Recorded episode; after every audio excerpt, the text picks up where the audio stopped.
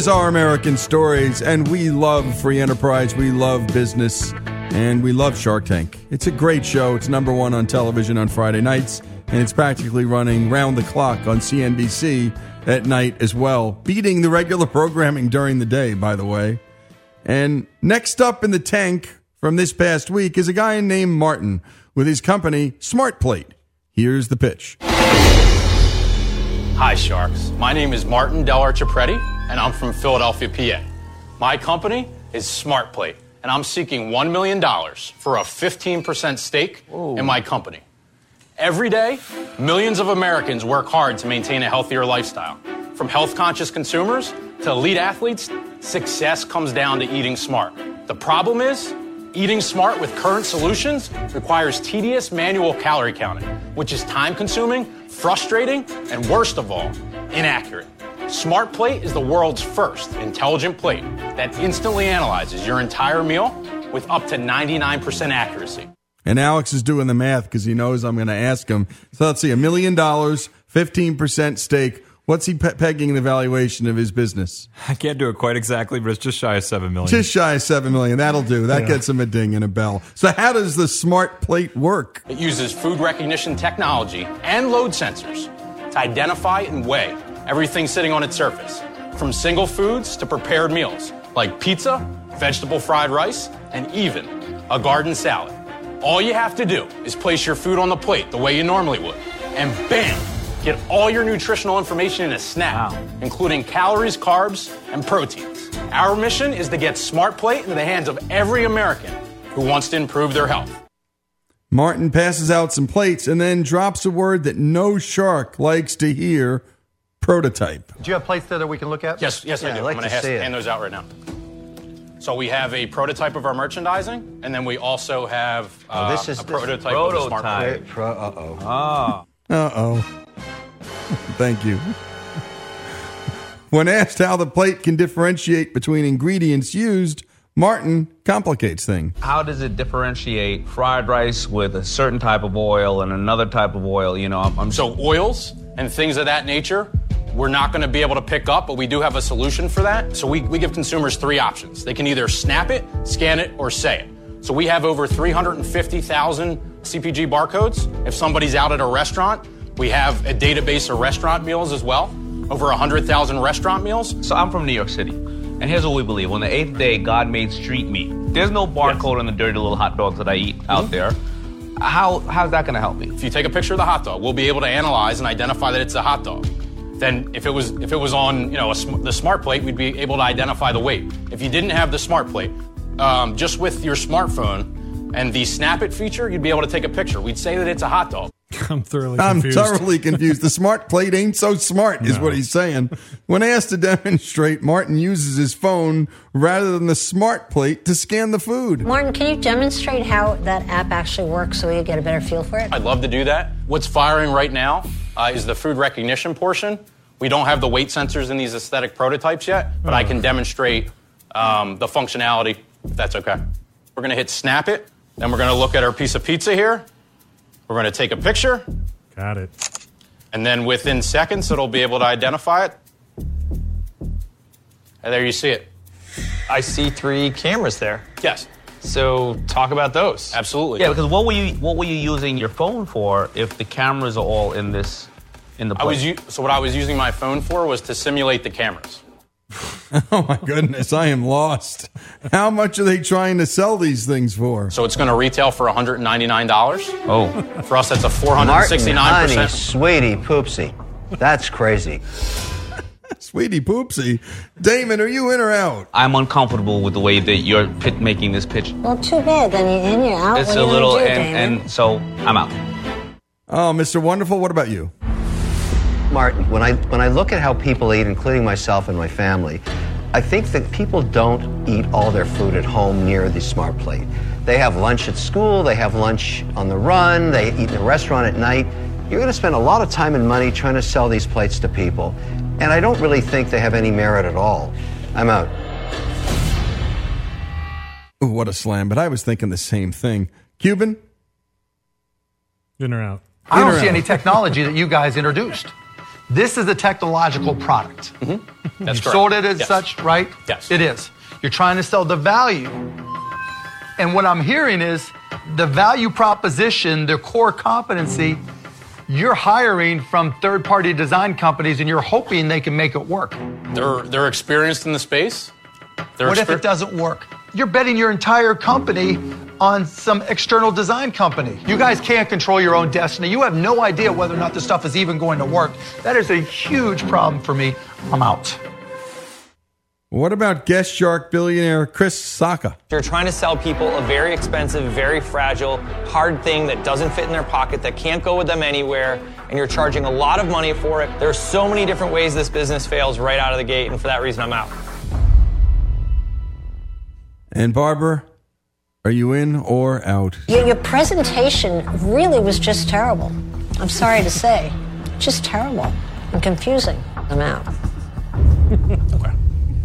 Terrible and confusing. That was a depressing one. That was really depressing. It was over by the third clip. I'm telling you. Jesse, thanks for doing that. We love bringing you Shark Tank because in the end, you get to learn a little bit about business. And by the way, this guy was pegging his business at an almost $7 million valuation and he didn't have a sale. Not a single one. He didn't have a single sale. And it's, it's as if the guy had never watched Shark Tank because as Alex, what do they always ask? What are your margins? What are your margins? Which means you have to have a sale to have a margin of profit. And this is our American stories. We love to cover it all. We love the culture, and we love it, particularly when the culture can be this darn entertaining and teach us a few lessons about why the 1%, those billionaires sitting up on the stage, give their money to others to make others a member of the 1% and live the American dream. And these folks don't just want the 1%'s money, of course.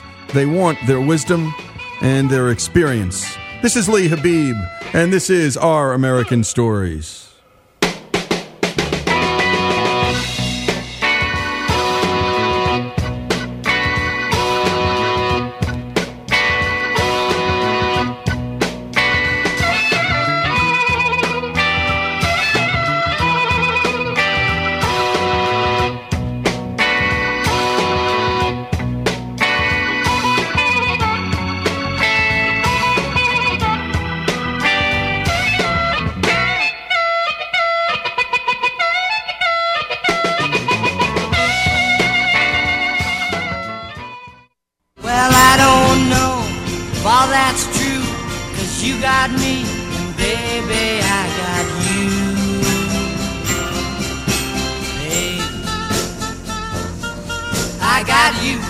Want a prediction about the weather. You're asking the wrong Phil. I'll give you a, winter prediction. It's going to be cold, it's going to be gray, and it's going to last you for the rest of your life. This is Our American Stories, and that's Groundhog Day. That's Bill Murray, and every time that song came up, Sonny and Cher's I Got You, Babe, it just got funnier and funnier. And today, on this day in history, and we're doing a couple today, because some days there are just a couple of good stories. We celebrate Groundhog Day, first referenced in 1841 on this day in history. And, well, we wanted to know where the story came from, the traditions, so we put Faith to the task, and here's what she came up with. Groundhog Day is nationally observed on February 2nd. Attached to its history is a story of folklore. Folklore being the traditional beliefs, customs, and stories of community passed through the generations by word of mouth. Now, before all the folklore of Groundhog Day, February 2nd was known as Candlemas, a Christian holiday, also known as the Feast of the Presentation of the Lord Jesus. It is meant to commemorate the presentation of Jesus at the temple and the purification of the Virgin Mary. During this day, candles were blessed and distributed during a worship service, or brought to the church to be blessed and then used for the rest of the year. Also, oftentimes, clear skies on Candlemas meant a longer winter. There's some foreshadowing for you, pun intended. This tradition started with the Romans, who then brought it to the Germans, who then brought it to Pennsylvania. Sadly, much of the Christian tradition had lost its prominence, and February 2nd became centered around weather prediction. the German settlers had concluded that if a hedgehog appeared on Candlemas and cast a shadow, there would be a second winter. With them came the legend of Candlemas Day, which reads For as the sun shines on Candlemas Day, so far will the snow swirl in May. For as the snow blows on Candlemas Day, so far will the sun shine before May. So, the story goes that the celebration of Groundhog Day began with the earliest German settlers in Pennsylvania. They had then come to believe that the hedgehog had the power to predict the coming of spring. They watched the hedgehogs to know when to plant their crops. Now, by the time the first German immigrants settled in Pennsylvania, they probably realized an animal popping up from the ground cannot predict the weather. But the tradition continued. Unfortunately, there were not many hedgehogs in Pennsylvania. It was then substituted for, you guessed it, the groundhog. This celebration all takes place in Punxsutawney, Pennsylvania, a small town of about 5,000, 80 miles northeast of Pittsburgh.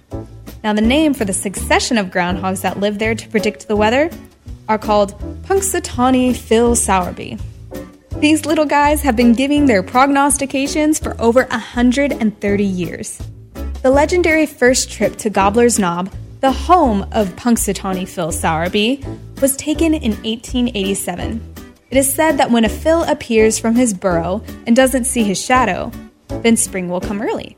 However, if the groundhog emerges to see a shadow and scuttles back down, then winter will last for another six weeks.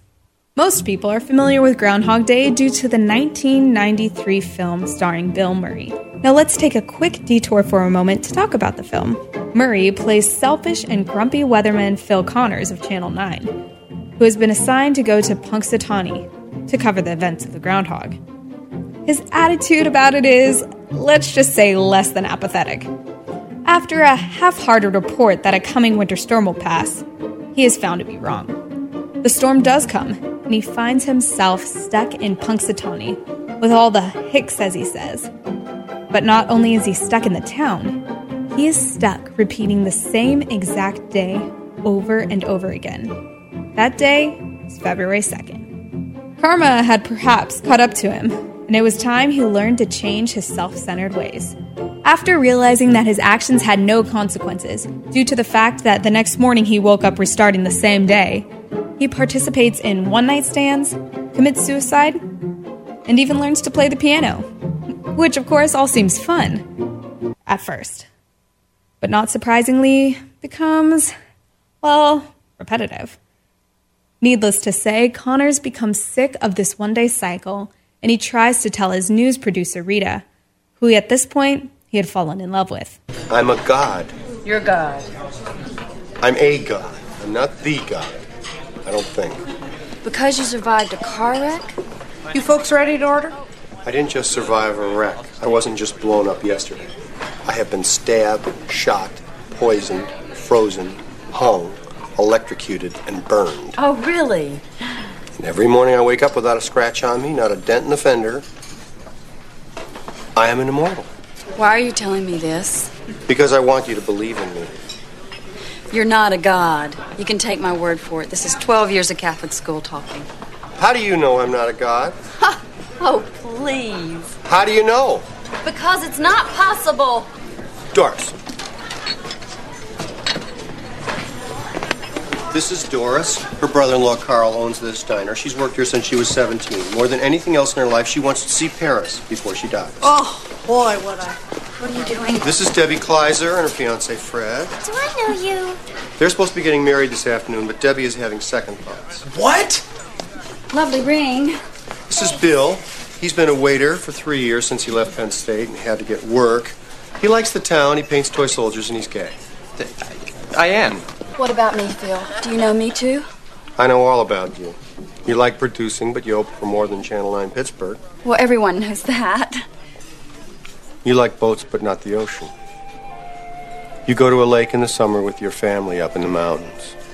There's a long wooden dock and a boathouse with boards missing from the roof. And a place you used to crawl underneath to be alone. You're a sucker for French poetry and rhinestones. You're very generous. You're kind to strangers and children. And when you stand in the snow, you look like an angel. How are you doing this?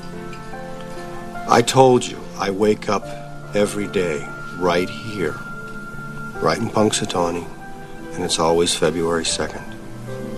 And there's nothing I can do about it. If you still can't believe me, listen. In, in 10 seconds, Larry is going to come through that door take you away from me. But you can't let him. Larry. Please believe me.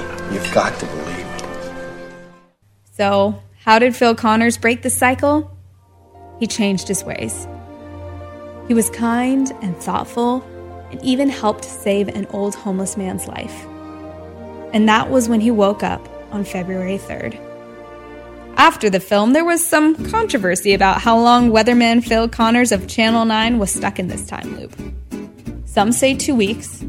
Buddhists believe that it must have been 10,000 years for him to pass from one life to the next, with some heart change.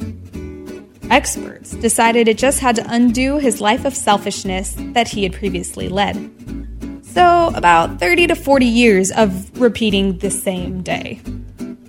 That's between 10,950 and 14,600 days. One would hope that after cycling through the same day that many times, he would eventually learn to right his ways. So the film was sending a message. Just like Punxsutawney Phil's prognostications are meant to show a shift and change in the weather, so Phil Connors needed some shift in attitude and personality. The film became a cult classic, even being added to the United States National Registry of Film, meaning it is culturally, historically, aesthetically significant. It made the name Punxsutawney Phil a national cultural reference in the US. Punxsutawney still has a gathering every year held by the Punxsutawney Groundhog Club, which was established in 1887. A select group called the Inner Circle takes care of Phil year round and also plans the annual ceremony. Members of the Punxsutawney Groundhog Club's Inner Circle are recognizable by their top hats and tuxedos. Crowds as many as 40,000 have gathered in this little town to witness this event. However, if you can't get there, don't worry. It is webcasted for those who can't make it. There are also other gatherings held across the country. They just won't have Punxsutawney Phil Sowerby, which, according to the Punxsutawney Groundhog Club, Punxsutawney Phil is the only true weather forecasting groundhog. The others, they're just all imposters. This is Our American Stories. Great job, Faith, on that. And Groundhog Day on this day in history back in 1841 was, well, it's the first time it was ever referenced that way. The first time we ever used those words around that day and this day.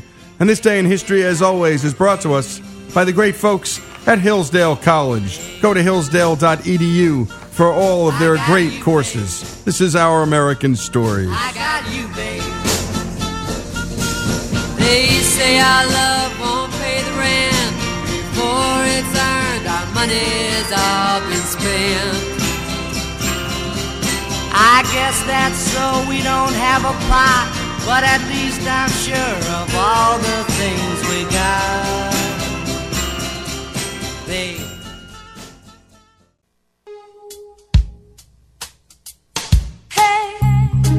Shut up. Don't lie to me. You think I'm blind, but I've got eyes to see. Hey, mister. This is Lee Habib, and this is Our American Stories.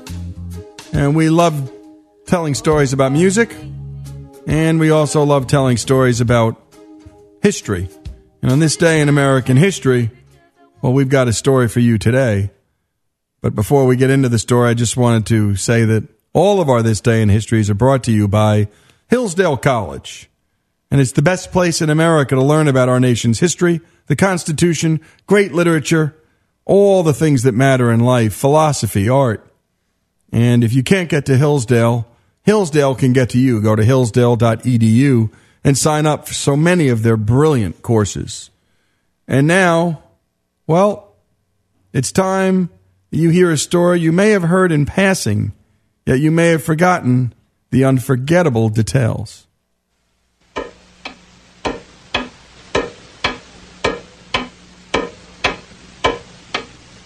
It is odd to watch with what feverish ardor Americans pursue prosperity.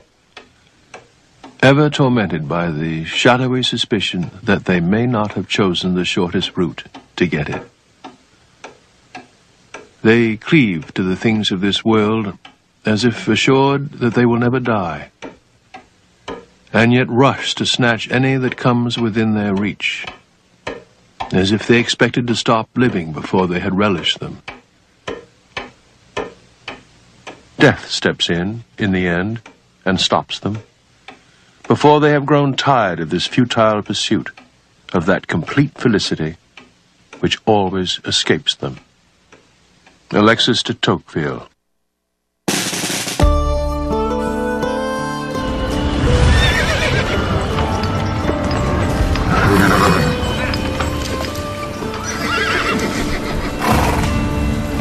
May 1846. Thousands of men, women, and children riding, walking, pushing. They're heading for a new life 2,500 miles away. Germans, Belgians, French, Catholics, Presbyterians, Mormons. One of the world's great mass migrations begins. The pioneer spirit is moving west. In this colossal migration to Oregon and California, America will finally define its character.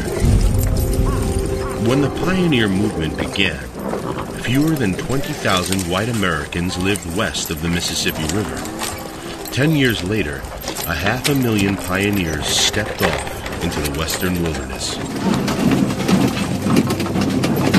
It's the American dream then as now, the people want an already good life to get better. They can walk 10 miles a day for up to six months straight. Some go through 10 pairs of boots each. Half are children.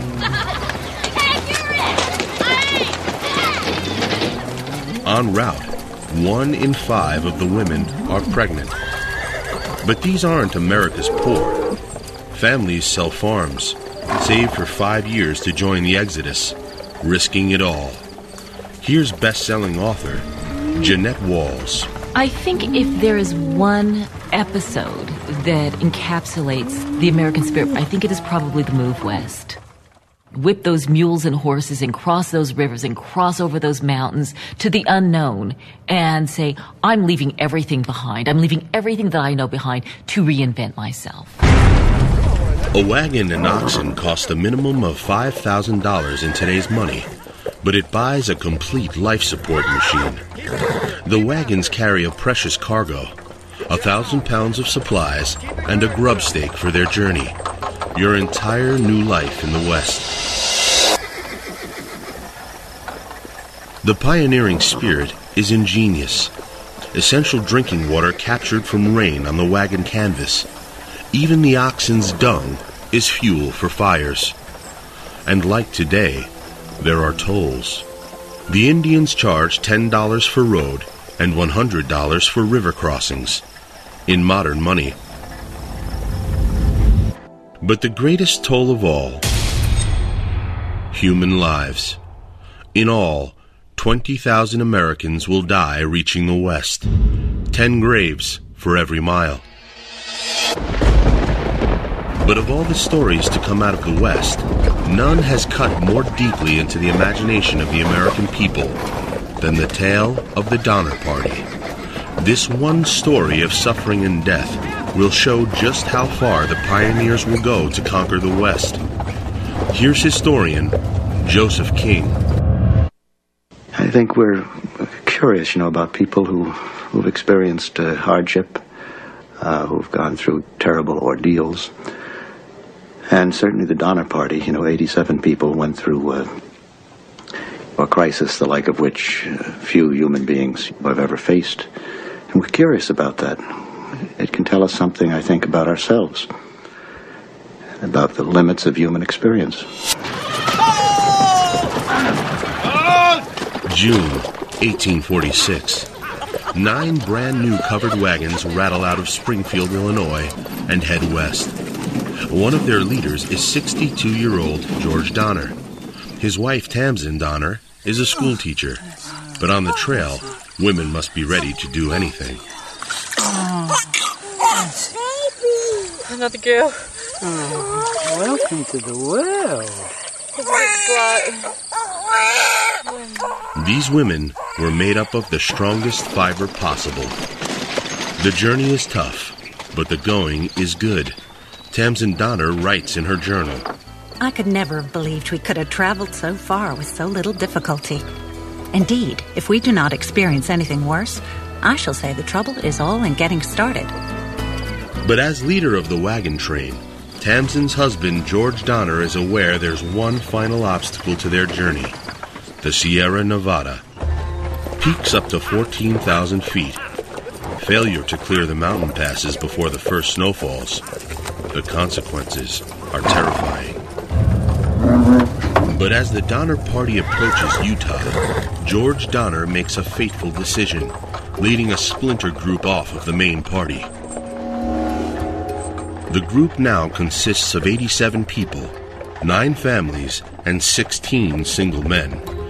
George Donner's two brothers, Jacob and James Reed, follow with their families.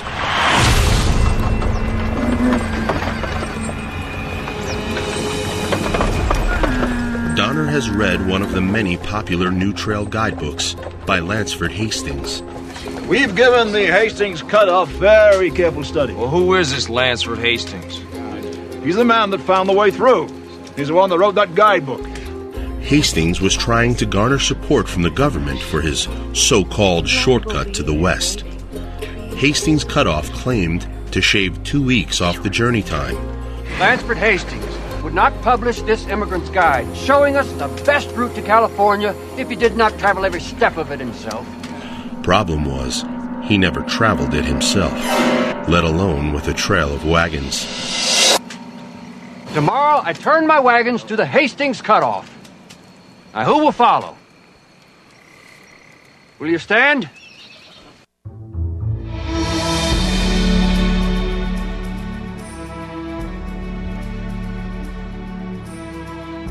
This is Lee Habib, and this is Our American Stories. And we hate to cut you off like that, but we have to. And on the other side of this break, you'll find out what happened, but my goodness, it seems pretty ominous. And again, this is brought to you, our This Day in History, always by Hillsdale College.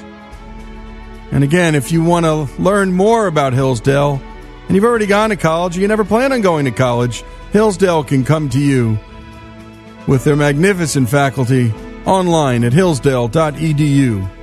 Again, this is Lee Habib. This is Our American Stories, and more on the Donner Party and their remarkable story, their harrowing story, after these messages.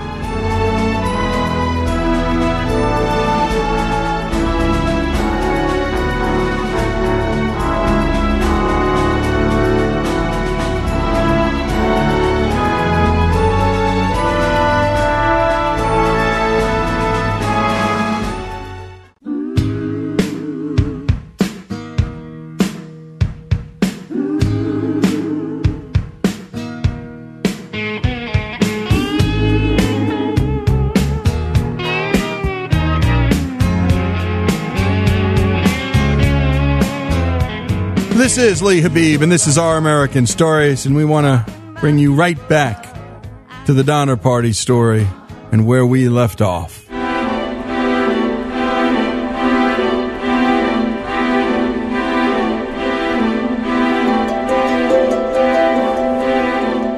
George Donner's brother, James Reed, wrote in his diary on July 31st, 1846.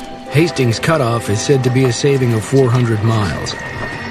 We are informed it is a fine level road with plenty of water and grass. But Donner's information is wrong. In fact, the shortcut adds a hundred miles to the journey. Way should be clear. Let's hope to God. The snow will close the passes in the fall, whether we're through or not. High in the Sierra Nevada, the Donner Party enters the Truckee Pass. They're only 30 miles from the California plains. Then this happened. It was sundown. The weather was clear, but a large circle around the moon indicated an approaching storm. John Breen. Supplies are dangerously low. Their water supply is gone. 80 crazed and dehydrated oxen have run away. 21 other oxen are killed with poisoned arrows by Paiute Indians. From the bluffs above the river, they could hear the Paiutes laughing at their plight. Then this happened.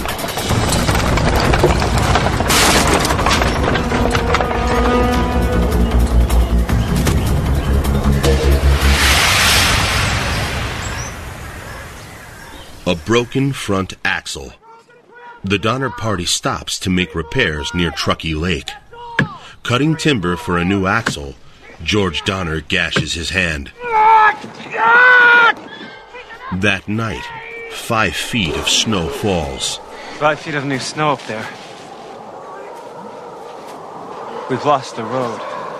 Soon, the drifts are 60 feet deep. Can we get through? No. Not anymore.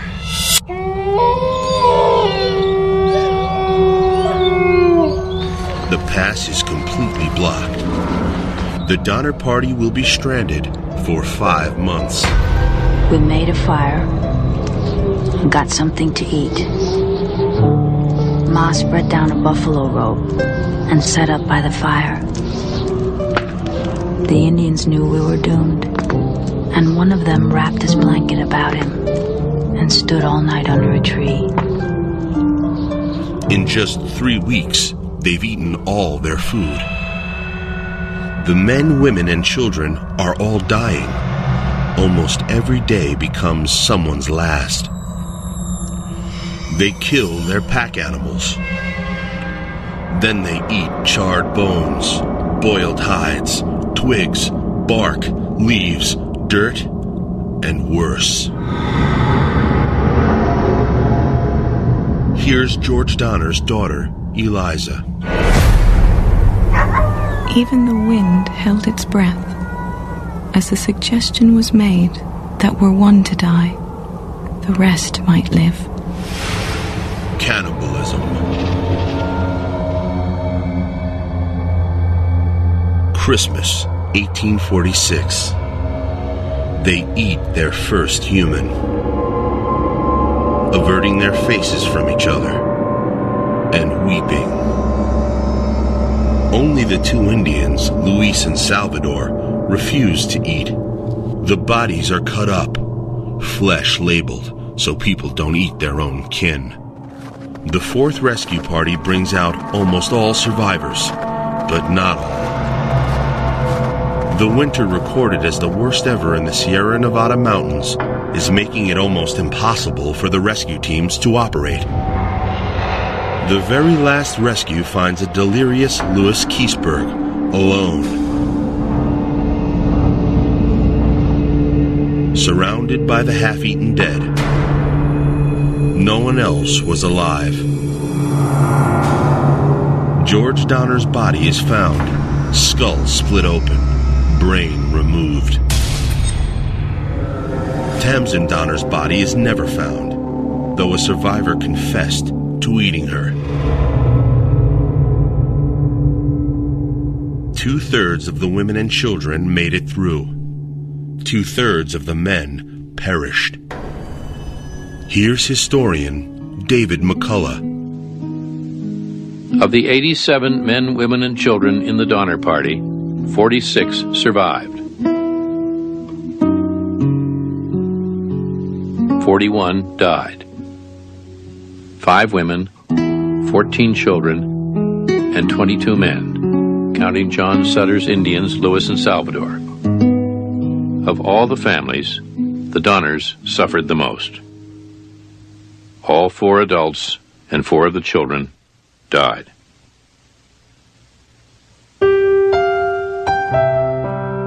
The pass is renamed the Donner Pass, a testament to the hardship of the pioneers going west. News of the Donner Party tragedy made headlines around the world. Immigration to California fell off sharply. Then, in January of 1848, gold was discovered in John Sutter's Creek. By late 1849, more than 100,000 people rushed to California to dig and sift near the streams and canyons where the Donner Party had suffered so much.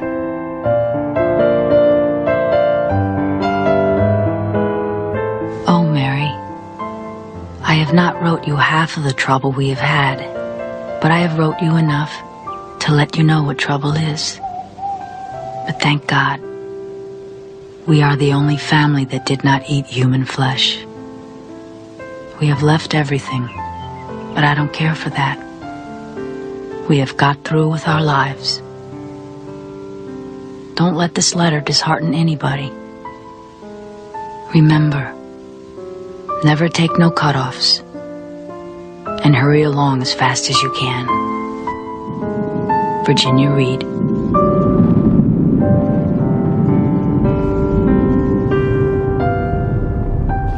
The Donner Party. This day in history.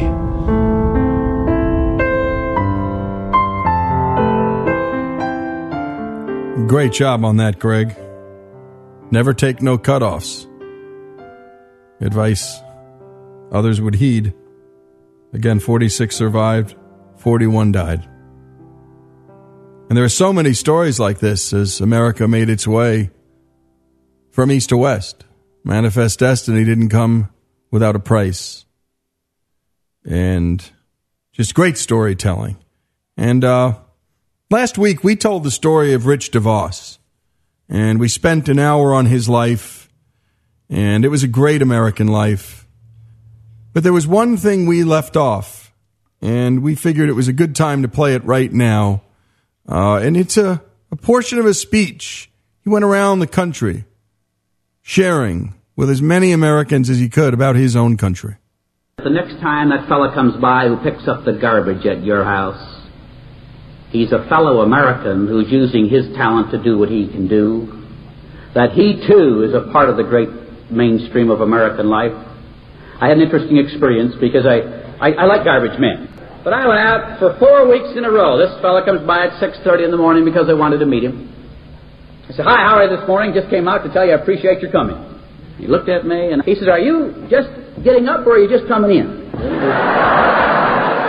Wasn't sure. I said, no, I, really, I just came out to say hello. I said, appreciate you coming by.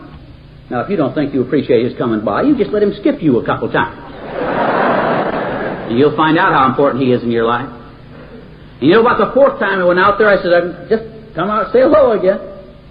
I said, I really mean it. I appreciate your coming. Do you realize how important the work is that you do? What it does for the sanitation of this community? How it protects the health and welfare of all the people? He says, Well, I'll be damned.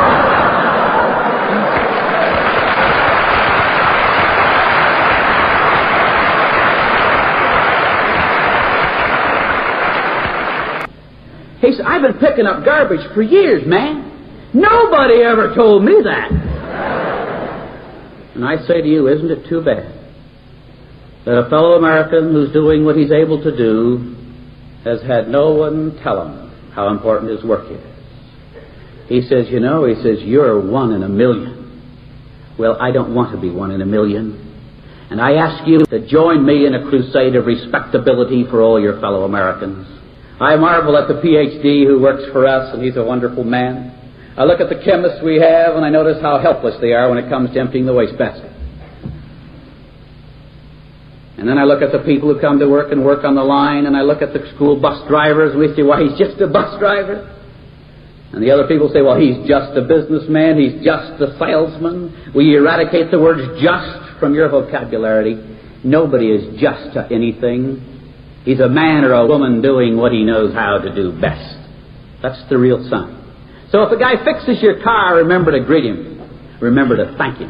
And if all of us will begin to do this, we can change America. We can break down the barriers between I'm better than you. There's too much of it. And there is too much of it. And we're going to play more and more of that speech because it's one of the great ones of all time. Great storytelling on the Donner Party, and what great storytelling by Rich DeVos. This is Lee Habib, and this is Our American Stories.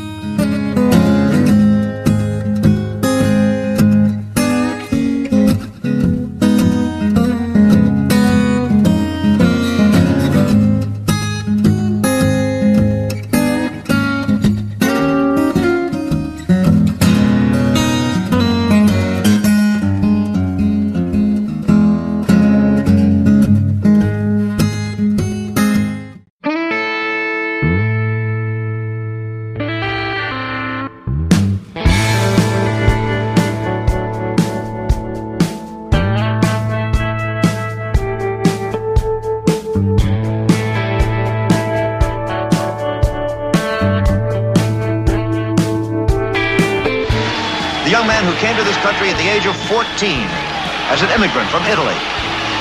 He had driven racing cars even before he came over here. This was the one he wanted more than anything else in the world. And here it comes, Mario. The checkered flag of victory. He's done it. This is Lee Habib, and this is Our American Stories. And you heard the call at the Indy 500 in 1969. And the man we're about to talk to in our American Dreamers series won that race. And it's quite a life story. And of course, it's the story of Mario Andretti. Now, you know he's won the Indy 500, the Daytona 500, Formula One World Championships, Pikes Peaks, Hill Climb. And my goodness, a racing icon would be, well, just selling him short. And joining us to talk for the hour in our American Dreamers series, Mario Andretti. Let's start where we always like to start all of our interviews in the beginning. Tell us about where you were born and tell us a little bit about your parents. Well, I was born in Italy, um, and the region is uh, Istria, and however now it's uh, Croatia.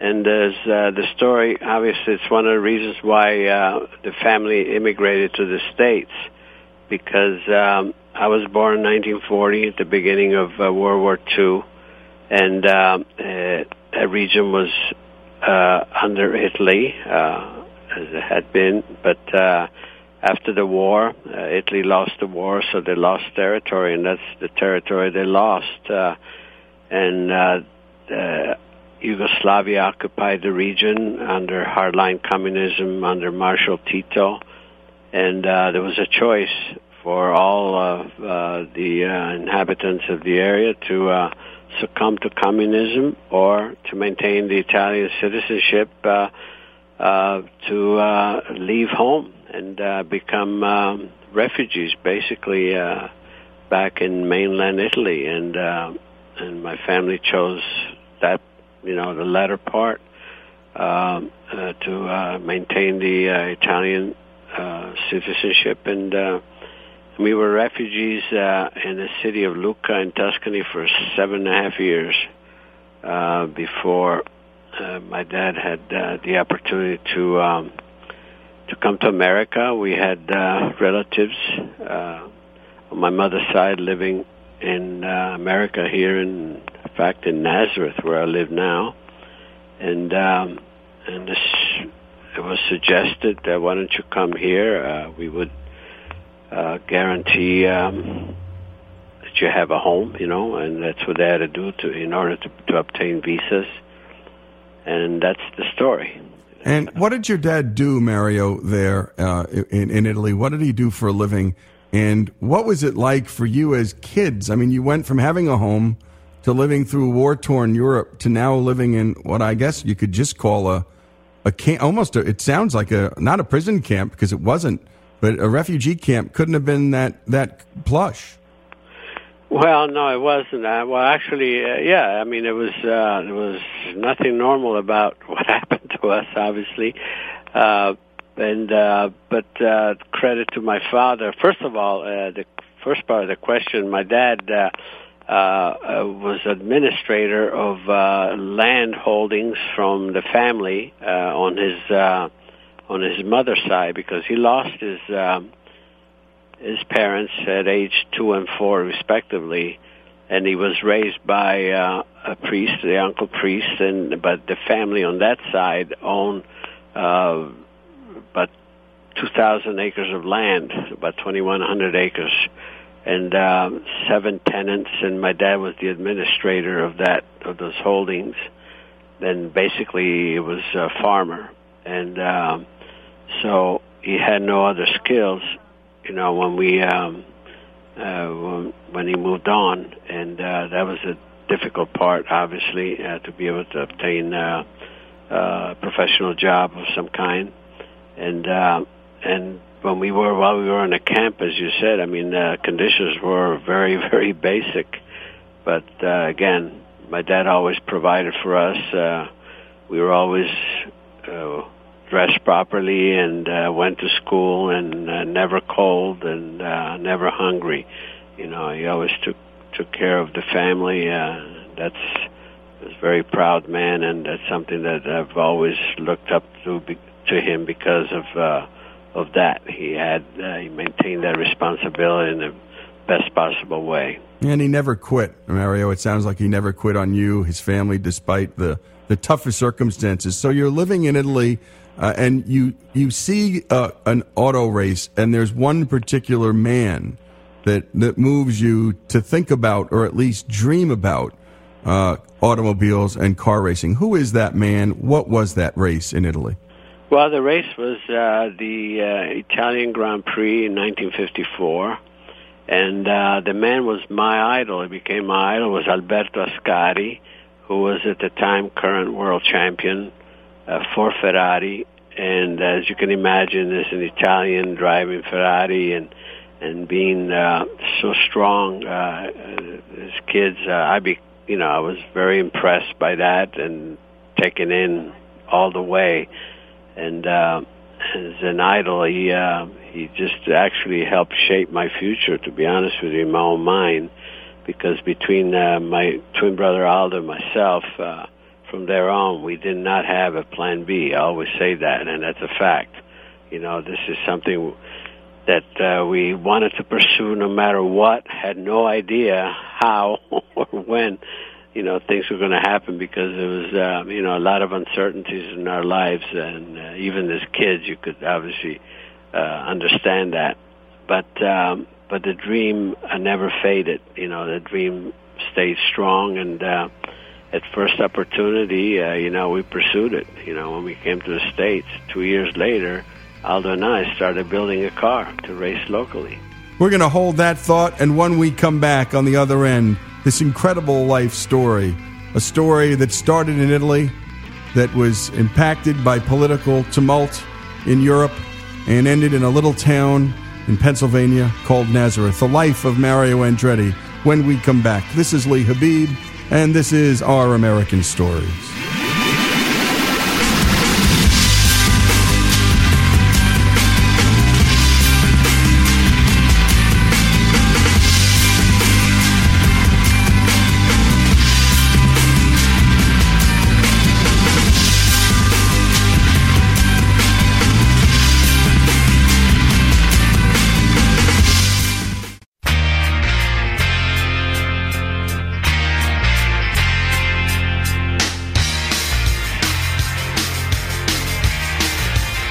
Around the world, asks anybody, you know, who is who is the greatest American racing driver, I, I, I think 90% literally of the people around the world would say Mario Andretti. You just heard from auto sport writer Gordon Kirby describing the career of Mario Andretti. He's one of the great sports writers on automotive sports. And this is Lee Habib. This is Our American Stories. And this is Our American Dreamers segment. And we continue our conversation with Mario Andretti. You were lucky in this respect. You, you come to a place called America and to a small town called Nazareth. Not far away is a little dirt track from what I from what I understand, Mario. Right. And you and your twin brother, without your dad, I don't think your dad would have been a big fan of this and wasn't. Uh, talk about what you guys did. What was that first car? By the way, we love just asking people what their first cars were anyway. But what was that first car, and what did you and Aldo do? What was the first race? Talk about both of those things. Well, first of all, the uh, the car that we built was uh, a 1948 Hudson Hornet, which was uh, actually um, a car a car that was uh, brand that was very successful in NASCAR racing, and that was uh, not popular that car here at this local level, but uh, but we chose that you know with the help of some other you know couple other friends, uh, which you always have the scientist somewhere that does the thinking, and Yep. and, uh, and we followed that advice and um, and we built that car and and uh, but uh, we didn't dare tell my dad because there were so many things uh, here. Um, you know, he knew that we were following motor racing and um, and we were all in. And as kids, however, okay, all right, the kids are impressed by something, and uh, then Alberto Ascari is killed in, in, in the following year, 1955. Uh, on a way over on the ship Conte Biancamano, uh, during the time that the 24 Hours of Le Mans was running, that's the time when uh, a Mercedes um, uh, went into the crowd and killed 85 people. So, so many negatives about the sport. Always, you know, just fatalities here and there.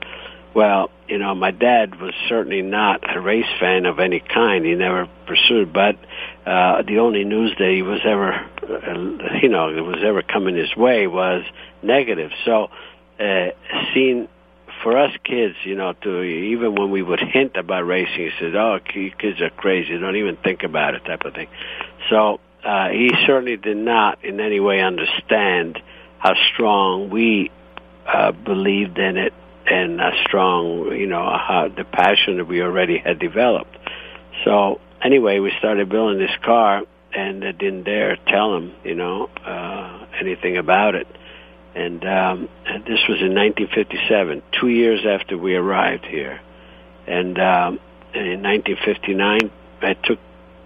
We figure uh, it will take us four years to build this car, you know, to get all the money together and everything, uh, because you had to be 21 to race legally in those days, race professionally. Uh, and uh, so we figured we got time, but the car was finished uh, two years later in 1959. We were only 19. And we figured, you know what, we're not going to look at this car for two years before we race it. So uh, we had, uh, we fudged the uh, birth date on the licenses and uh, keep saying, you know, which is a fact in those days. Obviously, there was no computer, so Yep, you know yep. it was easy to get by with that. And uh, we started racing at age 19 without my dad knowing. And the only defense that we had on that, uh, or the buffer that we had there, was the uh, language barrier. You know, because my dad obviously did not learn the language um, as quickly as we did. Uh, so uh, you, you know you, things because we were winning races, and uh, you know even uh, you know I keep saying this, uh, which is a fact, and uh, at at work, you know, his boss used to, you know, try to tell him, "Oh, your kids are really doing well." They just want to. He didn't understand. He thought that the boss was uh, telling him how good he was at his job. So, um, again, it wasn't until the end of the season, at the very last race, an invitational race, that uh, Aldo uh, almost killed. You know, was almost killed in that race. He had a bad accident, which, uh, you know, we had a. Um, ac- actually uh, fractured skull and all that. So he was in a coma for you know for a long time, and uh, he was even given his last rites that time. And my dad didn't even know it, but he, that's how he found out. He almost felt vindicated. You know, see, I told you guys. You know, type of thing. Yep, yep. And by the way, we we recall we we spent about an hour just uh, talking about your story, and Aldo had said it was, he was sure glad you had to tell him you guys yeah, were racing. It, uh, when Aldo finally came around weeks later, uh, he, uh, uh, you know, took him a while after he opened his eyes and so forth. You know, took him a while to actually speak. The first sentence that he said, he says to me, he says, "I'm sure you." I'm sure glad you had to be the one to face the old man. Said, okay. All right, we got him back. Uh, so your you your career, your your brother was racing, uh, but you you stuck with it all the way. I want to talk to you about your mentors in this world of racing. Most business people have mentors, and I think athletes have coaches, mentors who bring them along. Who are who are key people in your life, Mario, who who allowed you to think you could do what you did, and who really made it happen for you? Your Well, team. I mean, there was uh, there were several people that believed, you know, uh, could see uh, the burning passion that uh, I had, and uh, uh, you know, after this uh, stock, I didn't want to make a career out of you know local stock cars. I wanted to get into single seaters, and uh, and my one of the first ones that actually helped was uh, my uh, now my wife, my wife's father uh, and uh, and his partner. They, you know, I needed to buy a midget, a midget uh, car, a single seater to to to run a three quarter midget to run indoor races in the winter, and that's where a lot of the owners will scout drivers, you know, for the full size midgets for the regular season. And uh, and I was I bought a. A famous car, and I made a deal with uh, with Earl uh, Earl Hoch. It was uh, you know my uh, that's Hoch is my uh, my wife's maiden name, and uh, and they invested in that car, and that's what got me going. Was another plateau, a launching pad, if you will, because uh, I won some races. I was competitive, and uh, I got noticed, and I got a, a really a good ride uh, with the Mataka brothers in uh, midget, which were running the ARDC Club, American Race Drivers Club, uh, which was a very prominent midget uh, s- uh, series uh, with all the icons of midget racing. You know, the Len Duncans, Tony Bonadies, some of the icons of midget racing is of the era, and uh, and that. You know, then I started winning there, and this is a team that had never won any races, but I started winning for them and then uh, uh, a, team out of Indianapolis, uh, the Rufus Gray team. Uh, he, Rufus Gray, the individual, actually owned a sprint car, and he had uh, a sprint car where he had some of the top names like Jud Larson driving for him and, and USAC sprint cars. He took notice, and they obviously they all knew that I was interested in progressing. And he gave me a ride, and he became, you know, uh, sort of the mentor at the time, which brought me into, uh, uh, I would say, mainstream of IndyCar racing because even though it was not the top category, sprint cars is a step below the championship cars, uh, but I was driving against the top drivers because they were uh, migrate into sprint cars like AJ Foyt, Roger McCluskey, Don Branson, all the top drivers would be driving this Parnelli Jones driving in these uh, sprint cars, and I would be driving against them, and all of a sudden I was started winning there, and uh, so. Uh, but it was always, you know, like I said, certain individuals that just made the difference, and uh, and I seized the opportunity at the time, and quite honestly, uh, sometimes you, you get a ride because uh, the main driver is hurt. In Yep. those days, was very popular, and that's how it was really happening. A lot of it was happening with me.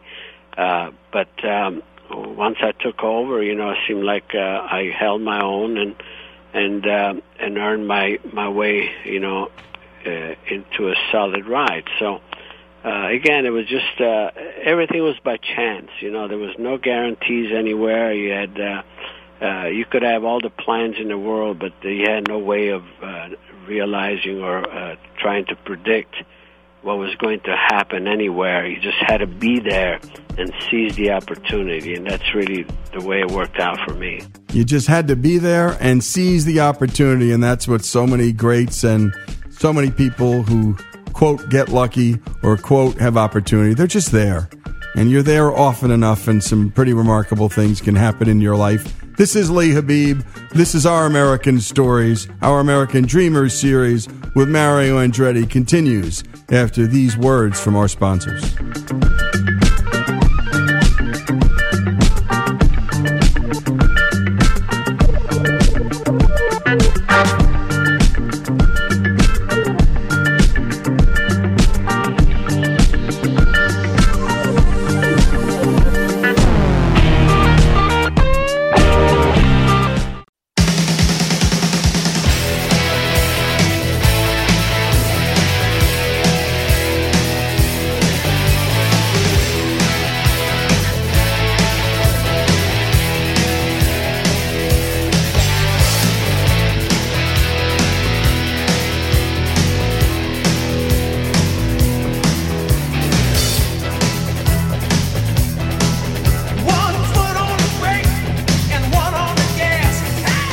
This is Lee Habib, and this is Our American Stories. And we return with our conversation with Mario Andretti. And we focus in on the family and the importance of family. I want to talk about your wife because she played such an important part, Mario, and particularly in the early days where she was, in some ways, helping support the entire project. And uh, how does a guy do this without a strong family background? It's got to be hard. Yeah, I mean, uh, I tell you what, you, you have no idea uh, the important role uh, that she played, um, you know, in, in my career, and and uh, and, and in, indirectly encouraging me and backing me up because, uh, you know, the, uh, uh, you know, even as an individual, uh, she. I knew that she would take care of, like you know, we got married. I got married young, and and the career was going. I had kids, and I didn't have a steady job. I was relying on uh, you know just what I could earn racing, which uh, you know it can be yep. it can be pretty sketchy sometimes, Right. but but it worked and, and she worked. You know, like even to give you an idea, when um, uh, when when when when I was driving, you know, when I was maintaining the uh, three quarter midget that uh, her dad had financed, she was working and uh, she was pregnant, and uh, on her way to one of the races uh Uh, she's she's just like sobbing a little bit, you know. I said, What's what's the matter, Dee Ann? She said, I just quit my job. I said, You did what? Are you she, she was seven months pregnant. I said, You did what? How dare you? I said, How am I gonna get this? Because I had to keep getting a fresh engine in there so they wouldn't smoke on the indoor. I said, How am I gonna pay for the engine? I said, you know, to keep get, freshening it up. She said, Oh this and that so as you could see, she was paying for me freshening up the engines from week to week, you know, at Bob's motorcycle shop, you know, so, and things like that. But uh, you know, we laugh about it, obviously, you know. But uh, she was a rock behind me throughout, you know, and. Uh, uh, and and again, you know, she she was never a race fan. She's not a race fan today, but uh, uh, what the heck? I mean, uh, she she had no choice, I guess. Uh, you know, and she knew that this was our path, and uh, even with the kids, uh, and uh, she just uh, always made the best of it. You know, but um, uh, she carried the burden. You know, the family, make sure everything is running smoothly, and and uh, and at the same time supporting me by just you know, just just doing her thing, you know, being behind and uh uh it was never like what, what I liked it was the stability that she created because uh uh she always uh, very in check with her emotions, you know, and um and it was never like uh you know ticker tape parade if I brought home a trophy or uh, you know like a a black stripe on her arm if I didn't, you know, it was Right. all, everything was even, you know, the hug when I came home with trophy or not was always the same. So that was really uh that was uh what I needed. Yeah, lucky you, lucky you, Mario, is all every man listening to this can say is lucky you. Yeah, Um, for sure. And no doubt. And, and you know, your wife had to live through what was then a, a very dangerous sport. So it wasn't only that the income was sketchy in the beginning, like an actor or a minor league ball player, but my goodness, those guys can't die every time they get in a car. So your wife had to deal with the, the risks that you had to deal with as well. Talk about uh, that, the burden that imposed. Also, Mario, that kind of risk in your own life, because we're going to talk a little about risk. And you, you are, you're a person who puts risk into the calculus, uh, like anybody who does what you do and did for a living.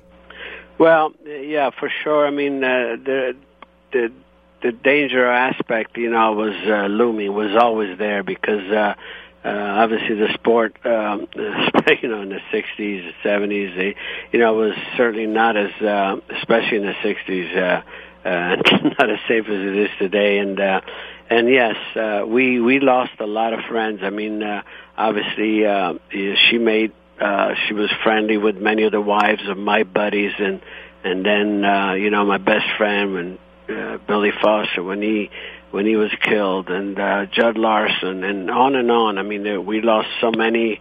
Uh, Ronnie Peterson. I mean, she was uh, obviously always the one that uh, thinking, you know, when is is he going to come home? You know, this uh, uh, after this race. So uh, the spectrum of of that was always there, and it was real. Uh, there was we were losing way too many, you know, and unfortunately, and um, and then I'm sure that, that that was always, you know, anxious moments for her as well.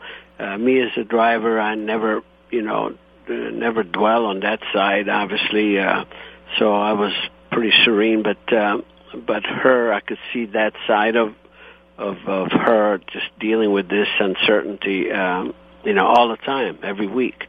Um, it had to be a, you know tough moments, and um, and and and again, you know, just uh, uh, uh, you could tell there were, you know, I, I only began to understand really what she was going through when I came out of the cockpit officially, you know, uh, because you know now watching you know my kids run and, and my grandson and so forth, uh, all of a sudden I have uh, you know different anxieties you know Yep. that I ever experienced by driving uh, by being active myself. Yep, I think most coaches know this when, or, or, or most athletes when they're playing, it's one thing. Then they watch their kids play, and it's like, oh, that's what my father was going through. Now Yeah. I now I get go. it. There you go. Now I get it. You know, Mario, let, let's talk a little about the accolades, and we're, we're not going to spend too much time on the actual racing because I think what people know those things. What they don't know is the man behind the, the legend and the life behind it, and that's what we do here on this series.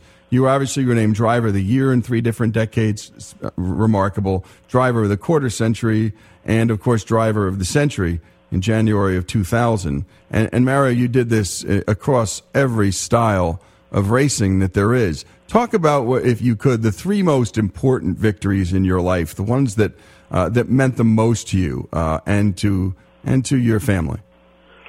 Well, I mean, to me, uh, probably the victory that uh, stands out the most on a personal level is uh, winning the Italian Grand Prix, um, because that's where I saw my very first, uh, you know, international big big time race, and that's where my dream really began uh, or solidified, and uh, and here we go. You know, I win in that place, and then uh, I also clinched a world championship there in Monza. You know, so uh, that has, you know, personally, that nothing comes close to that. Uh, the others are obviously there. Are many races. They're very. Every race has got its own uh, uh, shining star, if you know what I mean. It's just. Uh, but uh, when you look at the classics, those are the ones that uh, you're judged by, like uh, winning Indianapolis or or uh, or winning Daytona type of thing. You know, because uh, again, those are the crown jewels of uh, the, the different series. Uh, so you know, everybody would focus on that. I mean, there were there were others. For me, uh, uh, from a personal level, however, you know, here I go. I go fourth. Is uh, uh, winning over my son Michael on Father's Day in Portland, 1986. you know, and uh, beating him by seven one thousandths of a second. You know that type of thing. You know? I mean, can you imagine? And and uh, when I look back and uh, how many times um, uh, Michael and I started on pole, or how many times we were on podium together while we were even teammates. You know, those are incredible moments in my life. You know, when uh, um, uh, bright moments. Uh, when I look back, I said we could have never designed that. You know, but it did happen. You know, how fortunate are we? How blessed we are. And blessed indeed, how blessed we were to watch. If you're old enough to have watched Mario Andretti race, and how lucky we all are, how lucky he was to have a bride like he had, always there with him. When we come back, some of our final thoughts with an American legend, part of our American Dreamers series. This is Lee Habib. This is our American Stories. More from Mario Andretti after these messages.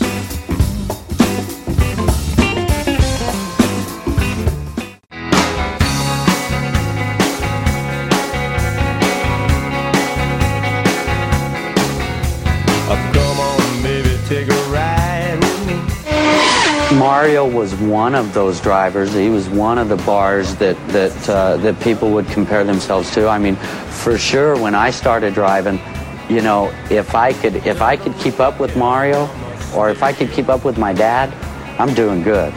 and if I beat them, then I'd get great. This is Lee Habib, and this is Our American Stories. And you just heard from Al Unser Jr. talking about how Mario Andretti set the bar in auto racing, and few figures in sports ever do that. And where we left off last segment was talking about the importance of Mario's wife, but ultimately this becomes a father son affair. And, you know, as we learn, you can't force Mario, your sons, to do anything. Uh, you know that from personal experience with your own dad. You must have been really heartened when your own son and your own sons chose to follow you in this really risky but really exhilarating profession. Oh, indeed, yes, because uh, uh, that was their choosing. You know, it's uh, something that I feel I made abundantly clear that uh, you know if you're going to pursue this, um, I said don't do it just because you think that I may, you know, I, I may like you to do it, or uh, or any any of us. Uh, I said just got to do it for yourself. If that's really what you want to do, I said, but do it for yourself for your own satisfaction, and uh, and then you know when they make their choice, ultimately, uh, then you figure, you know, it's just like what no bigger satisfaction than having uh, your own kids pursue on a business, you know, something, you know, in your own business, you know, like if you own a business, yep. you know, they pursue and, and they cultivate it and uh, make a career of it themselves. And this is a business. I mean, a lot of people don't know the, the amount of money that goes into the preparation of the car, the amount of people that are employed by the crew, uh, the sponsors. The, this is there are a lot of jobs on the line. Uh, Mario, talk about the business of this business because it's not just like you're some celebrity jumping into a car looking as handsome as you always looked, and that's that. I mean, this is work, Mario. Well, I mean, yeah, it's a complex business, no question. I mean, it's a uh, truly a team sport, actually. I mean, uh, as a driver, uh, you have to have uh, a piece of equipment worthy of uh, bringing results, and who can make it that? I mean, uh, then it's got to be a, a lot of people involved, engineers, mechanics, and so on and so forth. Uh, so um, again, uh, there's uh, a lot that goes behind. it. There's strategies that go behind it, um, and um, and again, uh, uh, I I was always I only owned a team and drove for myself in one year in 1968. I didn't want to do that because I wanted to move around to different disciplines. I just wanted to drive, but the driver is as a driver, however, always had um, input in the team. I wasn't just a contracted driver, okay, drive and shut up, you know, and bring right. us home a trophy. I always was very integrated within the team because um, I wanted to have a say as to my who my engineers was and suggestions, blah blah blah, and uh, and to have that type of harmony, you know, within the team, and and that's the part that actually really worked for me very well, and um, I drove for some of the you know the the icons in, in our sport over the years in different disciplines, and I was very very obviously this is what gave me the opportunity to bring home some results you know, it wasn't always uphill for you, too. I mean, there were dry spells. And by the way, athletes experience this too, Mario. How did you handle that? How did you cope? I mean, when things just aren't firing, so to speak, on all cylinders, how do you keep it together? How do you keep positive, especially with all the expectations? And actually, probably some people rooting for you to fail. Yeah, no question. I mean, there's you, you've experienced all that. If you're in it for the long pull, believe me, you're going to have the ups and downs. And, uh, and that I mean the, the when you're down, that's really what tests uh, your uh, your will, you know, to just pull out of your willpower and uh, your mindset. You know, all of those elements they're so important because uh, again, it's it's not going to be always a bed of roses. When you're at the top, uh, you know darn well that it's not going to last, and you fight like crazy, you know, to uh, to try to maintain the momentum, whatever it is that keeps you there. And then, but uh, when it starts going the other way, you know, uh, you can't dwell on the negative. You got to start keep searching, keep searching, and uh, maintain a positive attitude, you know, to pull out of it. I want to talk to you about class and uh, income. That is, if you had tried to pursue uh, racing in Europe, uh, as opposed to your your I think good fortune in coming to America into a place like Nazareth. Would a Mario Andretti's career have been less probable in a class system like Europe than a place like America where really almost anybody can get anywhere in, in this country? Talk about that. Well, I'm, uh, you know, I'm glad you brought that up actually, because uh, quite honestly, if um, uh, if we would have stayed in Europe, I, I don't see how in the world uh, I could have uh, ever, you know, especially within uh, the uh, the age limit, you know, to take advantage of a career, how I could have got started. So uh, I always say that uh, the negative of what happened uh, during the war, the displacement that we experienced as a family and everything was a negative, but it became a huge positive by having the opportunity to come to the United States because uh, I I feel that I'm a true true example of the American dream. Uh, I don't see how anything could have happened to me unless we we came to the states. Even under the environment that my dad had me under, you know, because of his uh, you know, this farming and so I didn't want to do that. I didn't I had no you know, even as a youngster I just despised that type of thing. You know, that's not what uh you know, set the fire in me. And um uh you know, we loved uh uh my uncle Bruno, you know, who was, you know, my mother's brother, you know, who was uh you know, he was uh an aviator in the aviation. He was a, in, had motorcycles. He had, you know, was that type of a guy, you know. And uh, so there was something that, um, uh, as I say, just if we would have remained there, I probably, um, I don't know, I probably would have become a plumber or something. Yeah. Now we love asking folks uh, just a few questions, Mario, just personal ones. Um, your biggest uh, regret that is the decision you made that you wish you could have pulled back in your life.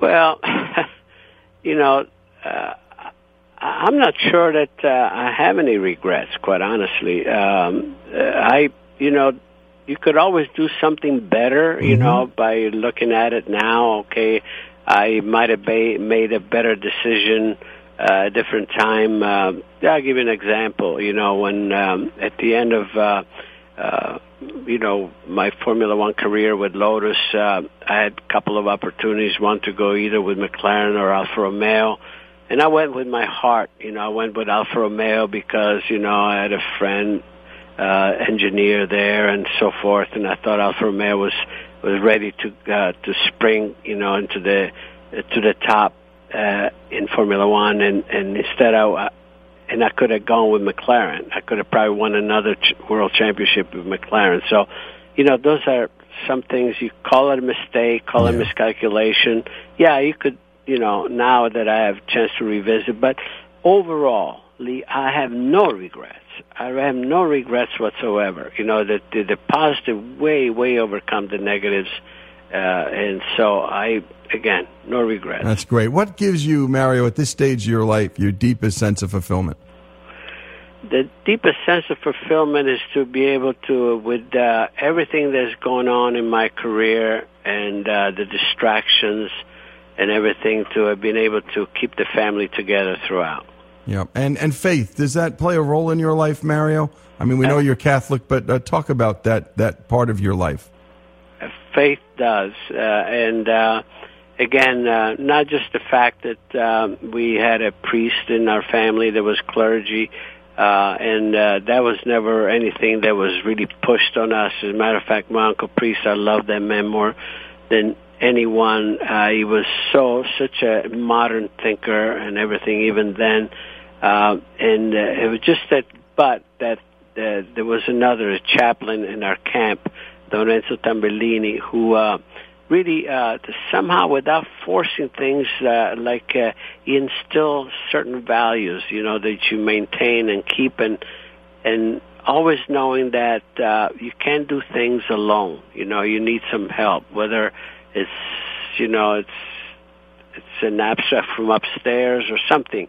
You know, you have to invoke something, believe in in something, and I do.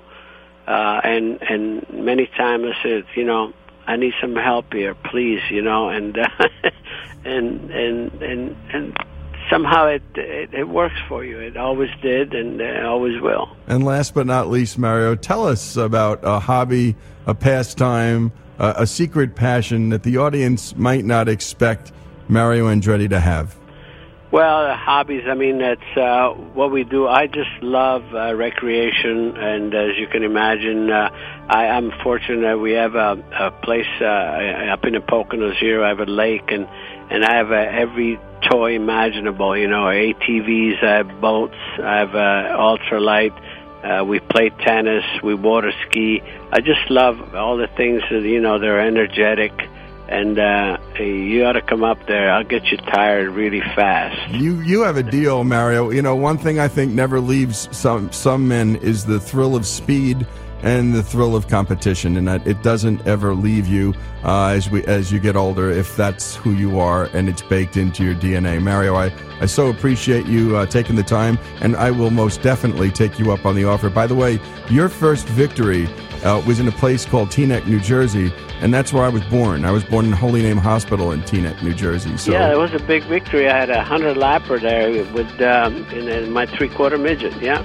Well, I, thank you so much for joining us, Mario. Mario Andretti, uh, for the hour. Thank you so much, sir. It's my pleasure. you bet. Mario Andretti, American Dreamers, and go to ouramericannetwork.org.